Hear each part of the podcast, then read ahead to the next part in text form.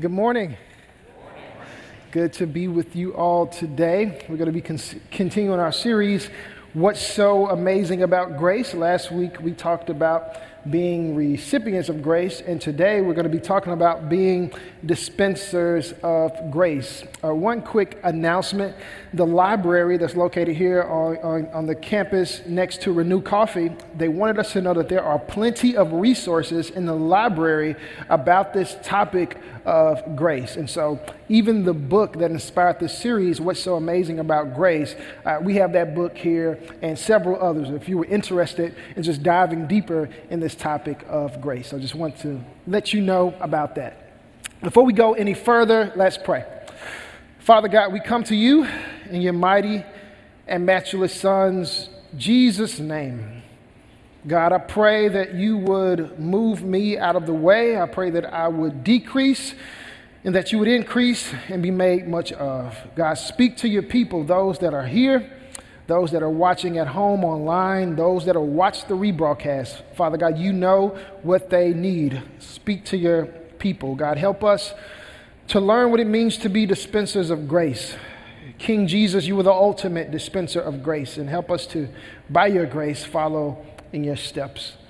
It's in your mighty and matchless Son's Jesus' name, Father, that we pray. Amen. You might be wondering what's in this bag, and the best way I can describe it is 100 years of family history. There's 100 years of family history in this bag. In his book, What's So Amazing, What's So Amazing About Grace, the author Philip Yancey tells a true story of a family who has a hundred year history that he describes as a hundred year chain of ungrace. There was a hundred year chain of ungrace that began in 1898 with dad. We'll just call him dad. And this, a true, this is a true story. These are people that he actually knew. This family was in Chicago. They, uh, they had 10 children, there were 10 kids. Daisy was the eighth of 10 kids. And uh, dad was a little difficult to be around at times. He had a hard time on his, on his job. He could barely bring enough uh, income home to feed the children. And once he developed a drinking habit, it became even more difficult to feed the children. And he was just frustrated with life. Daisy said, in her own words, Dad was a quote unquote mean drunk. He was very abusive to the children and to the mother. One particular day, Daisy uh, recalls, father said that mom had to leave. He wanted her out of the house by 12 o'clock noon. And if you can just imagine this, the children are grabbing hold of mom's skirt and grabbing hold of mom's limbs, saying, Please, mommy, don't go, don't go. But dad would not relent. The mother is forced to leave. Daisy is looking out of the window as her mom walks up the street with her shoulders drooped and her suitcase in her hand. And this would continue a chain of ungrace in the family. Eventually, the children would be split up and they would uh, live with dad. Some of them would live with dad, and some of them would live with mom. Daisy had to live with dad, and she didn't like that at all. She couldn't stand her father, in her own words. She, she, she had a bad relationship with him, and she could not wait until she could get out of dad's house. True story, she grows up, the rest of the kids grow up, they move out of the state, they stay out of contact with their father, they don't hear back from him for a very long while. And then one day, he comes back into the picture. He had come to Christ, he had given his life to Christ while being homeless at a home, homeless shelter. He'd given his life to Christ, he had given up alcohol, he was turning a new leaf, and he just wanted to apologize to his children. He knew that he had done wrong, he couldn't correct any of that from the past, but he just wanted to tell each and one of them one by one that he was sorry. He didn't want any money or anything like that. And so, with some of the kids, he developed a relationship, but with Daisy, she still kept her distance. True story. Five years, the last five years of their dad's life, he took ill. And so he moved in with one of the other daughters. That daughter took care of him. Daisy lived eight doors down, never visited him once, never had her children visit him once. She said, I will never visit him. I don't care how sick he is. My children will not visit him. She kept that bitterness in her heart and she continued that chain of ungrace. Daisy would go on to have her own children. She never picked up a drop of alcohol, but she had her own challenges. That bitterness stayed in her heart. Who knows? It just doesn't go away. You have to deal with it. And so she never fully dealt with it. And so when she had her children, her parenting could be best personified as her sitting on a couch with an ice pack on her head, with her eyes closed, pointing and yelling at the kids. And this was during the Great Depression, and she had six kids, and another kid was just another mouth to feed, and she was very harsh towards them. She'd say things like, I wish I never had you. You kids ruined my life. And she was just very, very hard on her kids. As much as she did not want to be like her father, she was continuing this chain of ungrace. She has six kids, including a daughter by the name of Margaret. Margaret has four children of her own. Her parenting can be best personified as her sitting on a couch with an ice pack on her head, with her eyes closed, pointing and yelling at the children. She was born in the Great Depression. She was raising her kids in the 60s. One of her sons, Michael, was kind of a hippie. He experimented with marijuana. He wore granny glasses, and he thought he was all out cool. And so this was the 60s. He's, he's rebelling, and she's like, I got to be tough on these kids. So she yelled at them and treated them just like her mother treated her. She was very harsh towards Michael, and she continued the chain of ungrace to Michael. She kicked Michael out of the house. Michael moved into a hippie commune, and there he lived his own life. And before he left his mom for the last time, she told him, I never want to see your face again. So maybe, and this is all a true story, and maybe Michael could break the chain of ungrace. Maybe, just maybe, he could break this chain that was handed to him. We're not responsible for the chain that we receive, but we do have some responsibility of what we're going to do with the chain that we receive. And our big idea today is this just because I receive a bad thing doesn't mean that I have to keep a bad thing or pass that bad thing along. And I know for some of us in this room, you might have received such a chain. And I know that's, that's challenging, that's, that's difficult, not making light of it today. But when, we, when we're handed that chain, we have the opportunity to pass along something different. So Michael received this chain. He had an opportunity to pass along something different. True story, he moves to Hawaii with his, with his girlfriend and he thought she was going to be the one that were going to settle down. Well, they broke up, and then he met a, another young lady while he was in Hawaii. She wasn't the one. They broke up, and he met another young lady while in Hawaii. She wasn't the one. They broke up, and then he met another young lady by the name of Sue, and he was like, Sue is the one. Sue is the one. They get married later get divorced. And as he's on the phone with a friend talking about Sue, he says, I never want to see her again a day in my life. And he caught himself because he sounded just like his mother. The chain of ungrace continued. This is a, a hundred years of family history beginning in 1898 and continuing for many years, years after. But here's the thing just because we receive a bad thing doesn't mean that we have to keep a bad thing and pass a bad thing along. Friends, we're not responsible or nor do we have control of the chains that we received. Some of you might have received a, a, a good chain. There may have been a, a history of love, of grace, of family, of forgiveness. My encouragement to you is to keep that, that chain going and make it even better for the next generation don't disrupt that, that, that chain. But for some, you have received uh, some very difficult chains of history that you've been inherited. And you're like, what am I going to? What am I going to do with this? How am I going to lead and love in a way that, that's so foreign to me? How do we do this? My, my encouragement to you is this when that person who receives that chain decides to do something different and be something different, when you, when you decide to be that person, you can change a trajectory in, in a future, in a generation. When, when someone says that I'm going to be a grace dispenser and not a venom dispenser, things change. Families change. Communities change. eternities change. And sometimes this, this chain of ungrace can take place in the context of a family.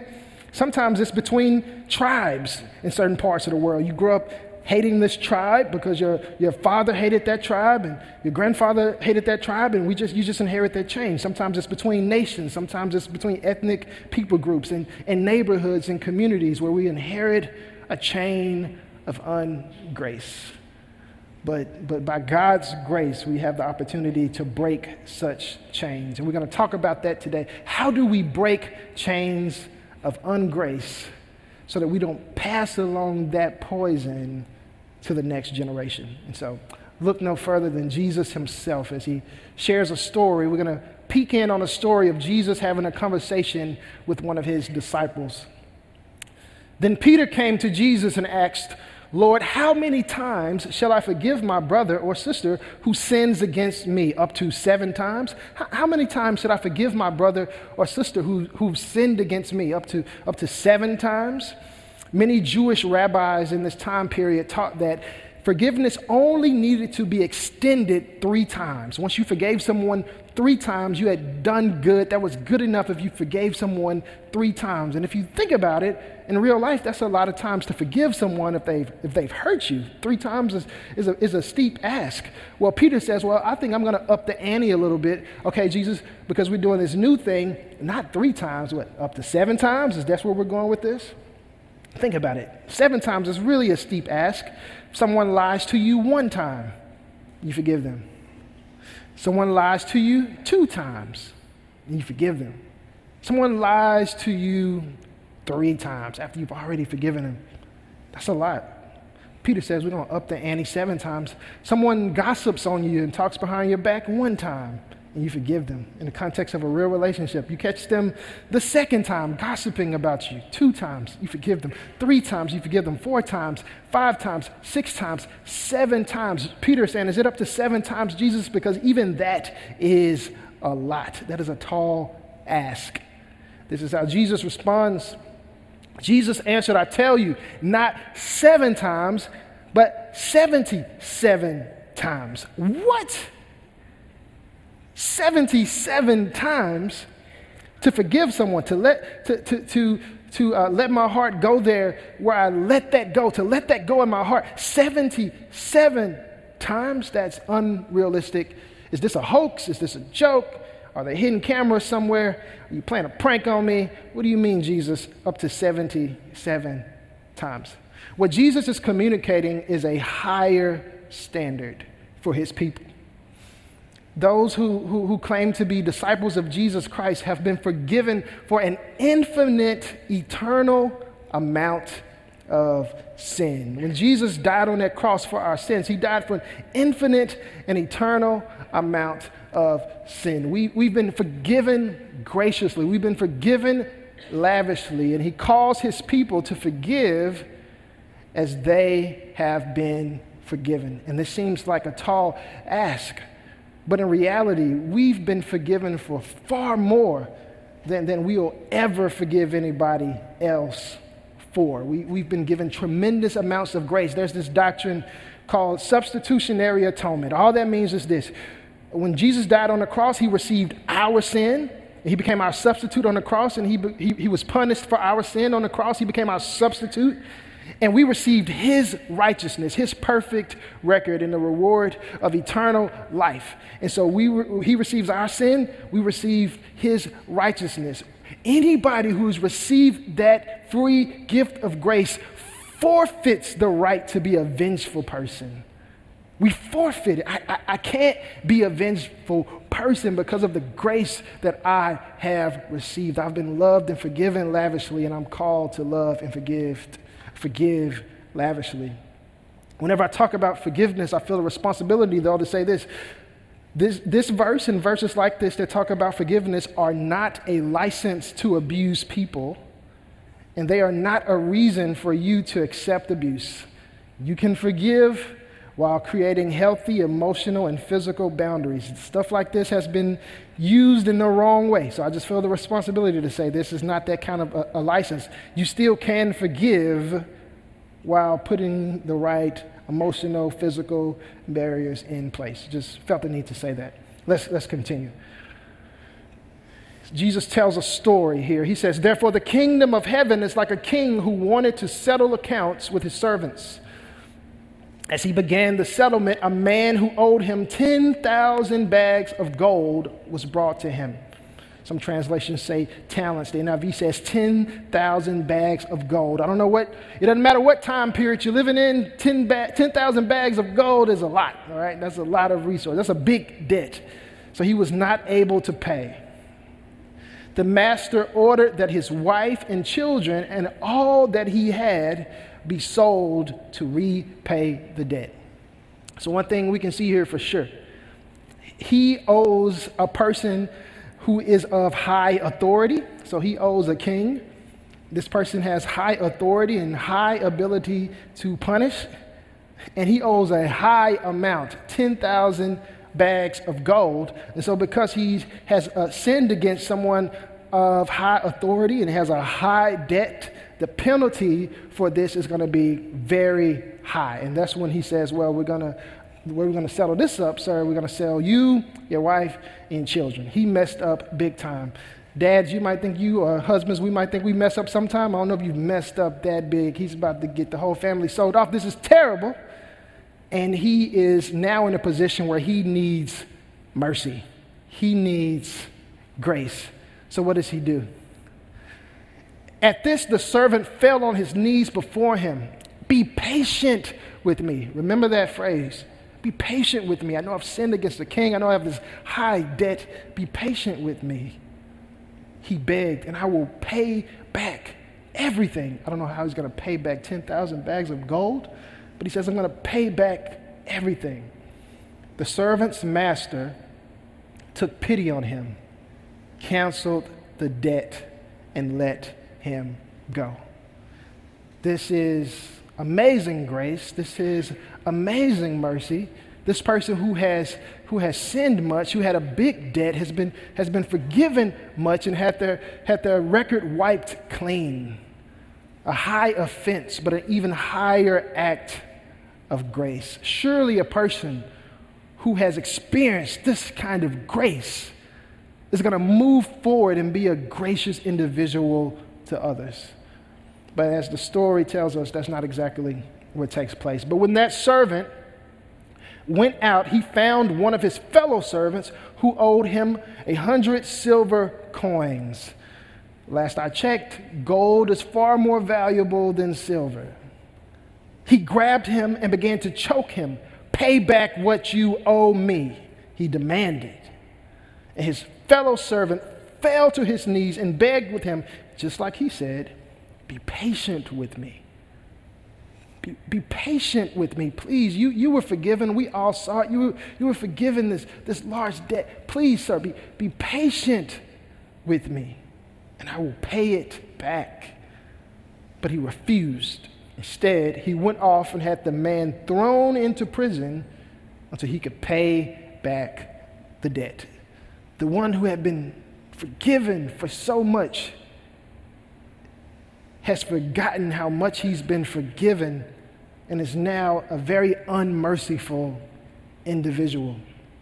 There's this songwriter named Christina Perri. She says, You're gonna catch a cold from that ice inside of your soul. It's just so cold. The urban poet, rapper Kanye West said, How can you be so heartless? Can you be so heartless.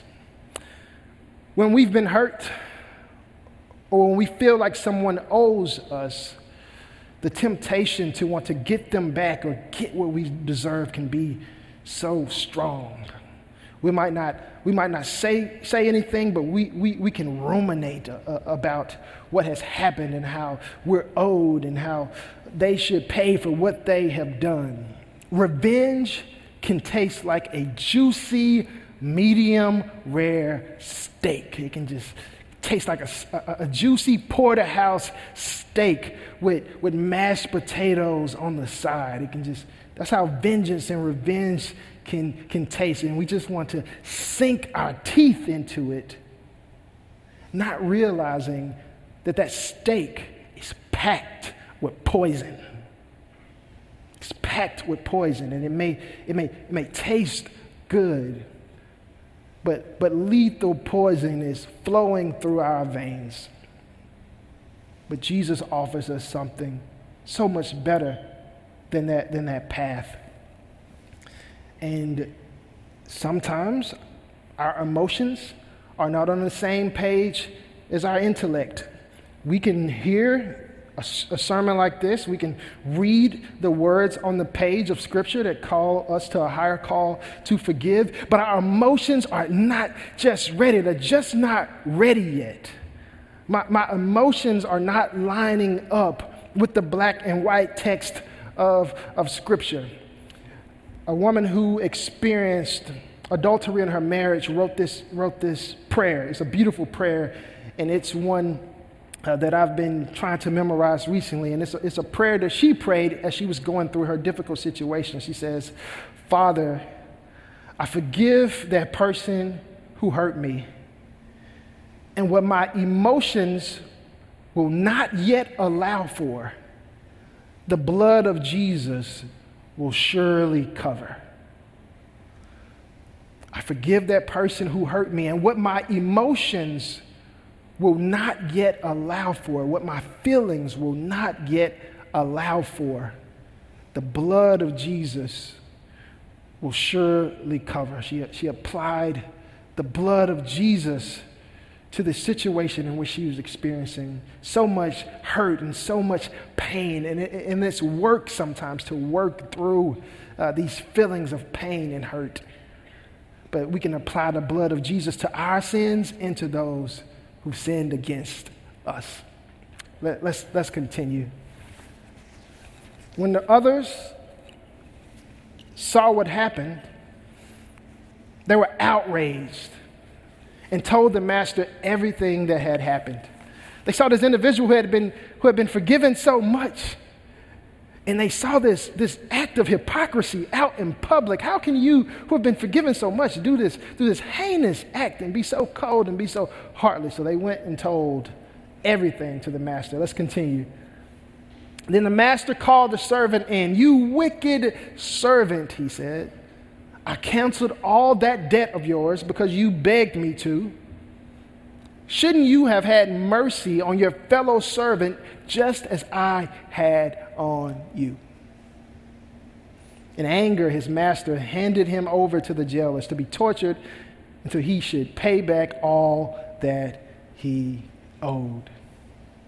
This is how my heavenly Father will treat each of you, this is Jesus speaking, unless you forgive your brother or sister from your heart. God's people are called, are called to a higher standard. And one of the characteristics of a person who's been, who has been saved by grace is, is that they forgive others. A, a, a telltale sign of a Christ follower is their capacity to forgive and forgive much because we know that we have been forgiven much. Sure, someone has wronged me, but I can never forgive them as much as Christ has forgiven me. God's people are just, are just different. That's what he's saying there. There's a higher standard for those who, who call themselves followers of, uh, of Christ. And so when, when, when people see us, they should say, man, that, that person is different. That guy, that guy on my job, he just handles things, he handles things a little different. He's different. Or that lady that lives on my street, she's just different. I am a student of the civil rights movement. I, I love reading about it and hearing about uh, the, the, particularly the movement led by Dr. Martin Luther King, his nonviolent movement, and how he trained up young people in his day and, and, and called them to a higher standard, to a higher a higher calling and of being nonviolent in the face of violence.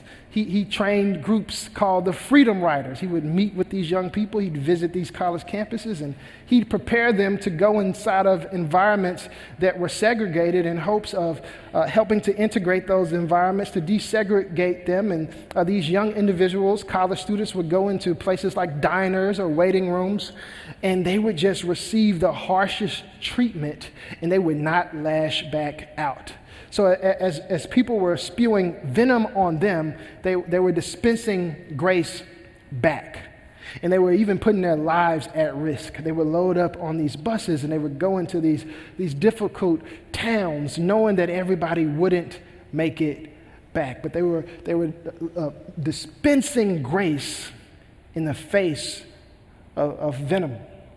One individual, Raymond B.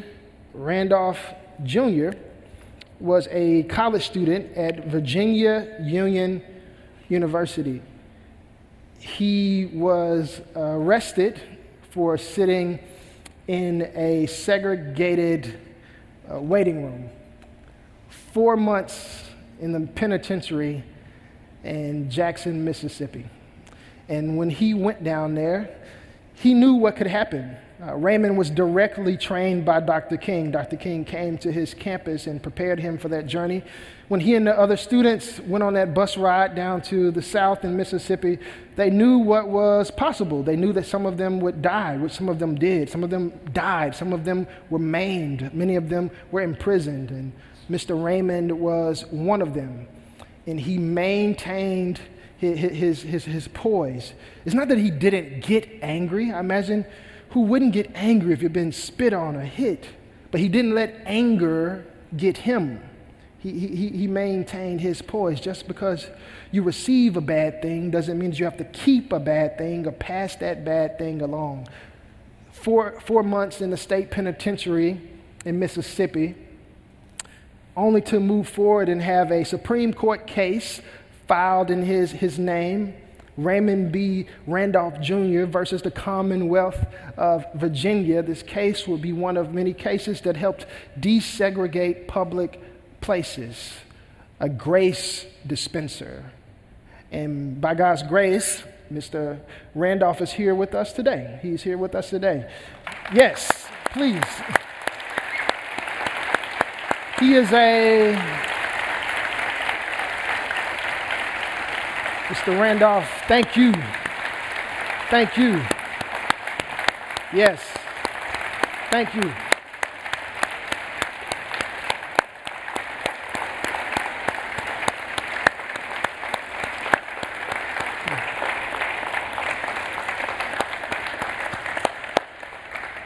Mr. Randolph is a member here at Ward Church now. He, he joined us with the Farmington Hills team. So he was originally a member of Grace Chapel. And now, with Grace Chapel and Ward Church merging, he's a member of Ward Farmington Hills. I am extremely grateful for him.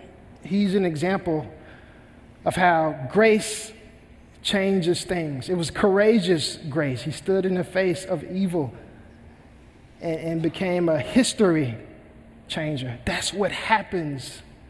That's what happens when God's people become grace dispensers. That's what happens when God's people say, I don't, I don't, I have no control of the chain that was handed to me.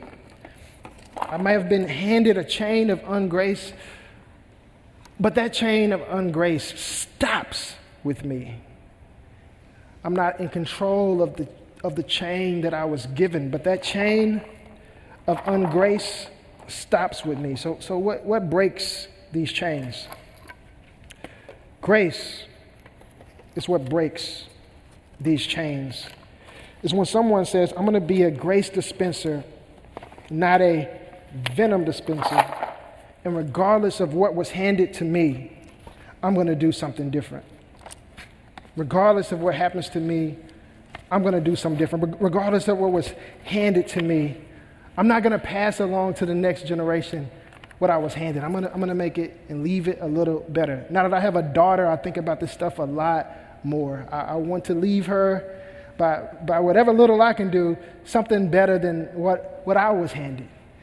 And one person choosing this can change a lot. I'm so thankful for Mr. Randolph. I would not be here today doing what I'm doing today if it wasn't for people like that who, who, who gave, gave everything, who thought about something more than themselves. And so when one person starts that chain, the next generation can get something different. And now we got a new trajectory. And now we got a new, a new chain, something different. But that's what happens when someone says, I'm going to be a chain breaker, I'm going to be a, I'm going to be a, a grace dispenser, not a venom dispenser. I'm, I'm, I'm going to do something, I'm going to do something different. And that might be very difficult. That takes work. For you to, to forgive someone and to let go of that bitterness in your life, that may take some real practical things like going and sitting in a counselor's office and working through some of that trauma and pain. That may look like joining a that may look like joining a, a, a, a grief group and working through your grief with some others. That may look like working with some people intentionally on your marriage because you want to pass something different along. And I just want to say this it's not too late. Some of us might feel some guilt and shame. You might feel like, man, I've already messed up my chain. But, but, you, but you're still here, and it's never too late to, to do something different, to, to stop spewing the venom and to start uh, dispensing the grace. That's who God has called his people to be. Let's pray. Father God, we come to you in your mighty and matchless Son's Jesus' name. I just want to pray with someone the prayer that that sister wrote. I want to pray with that person who's, who's hurt by someone this morning and doesn't know how to, to break that chain or doesn't know how to move forward and doesn't know how to let it go, maybe, and whose intellect is saying one thing and their emotions are saying another. Father, I forgive that person who hurt me. And what my emotions will not yet allow for, the blood of Jesus shall surely cover. What my emotions will not yet allow for, the blood of Jesus shall surely cover. God, I pray for the person here this morning or who's watching online who needs to accept your forgiveness, I pray that they would receive the free gift of grace today. That they would know that just like the son who ran off and came back home, that they are invited to sit at your table today. So I just pray for that person, God, that they would come to you. The table is, is open for, for you, my friend, whoever you are. Grace is amazing. It's in your mighty and matchless Son's Jesus' name that we pray. Amen.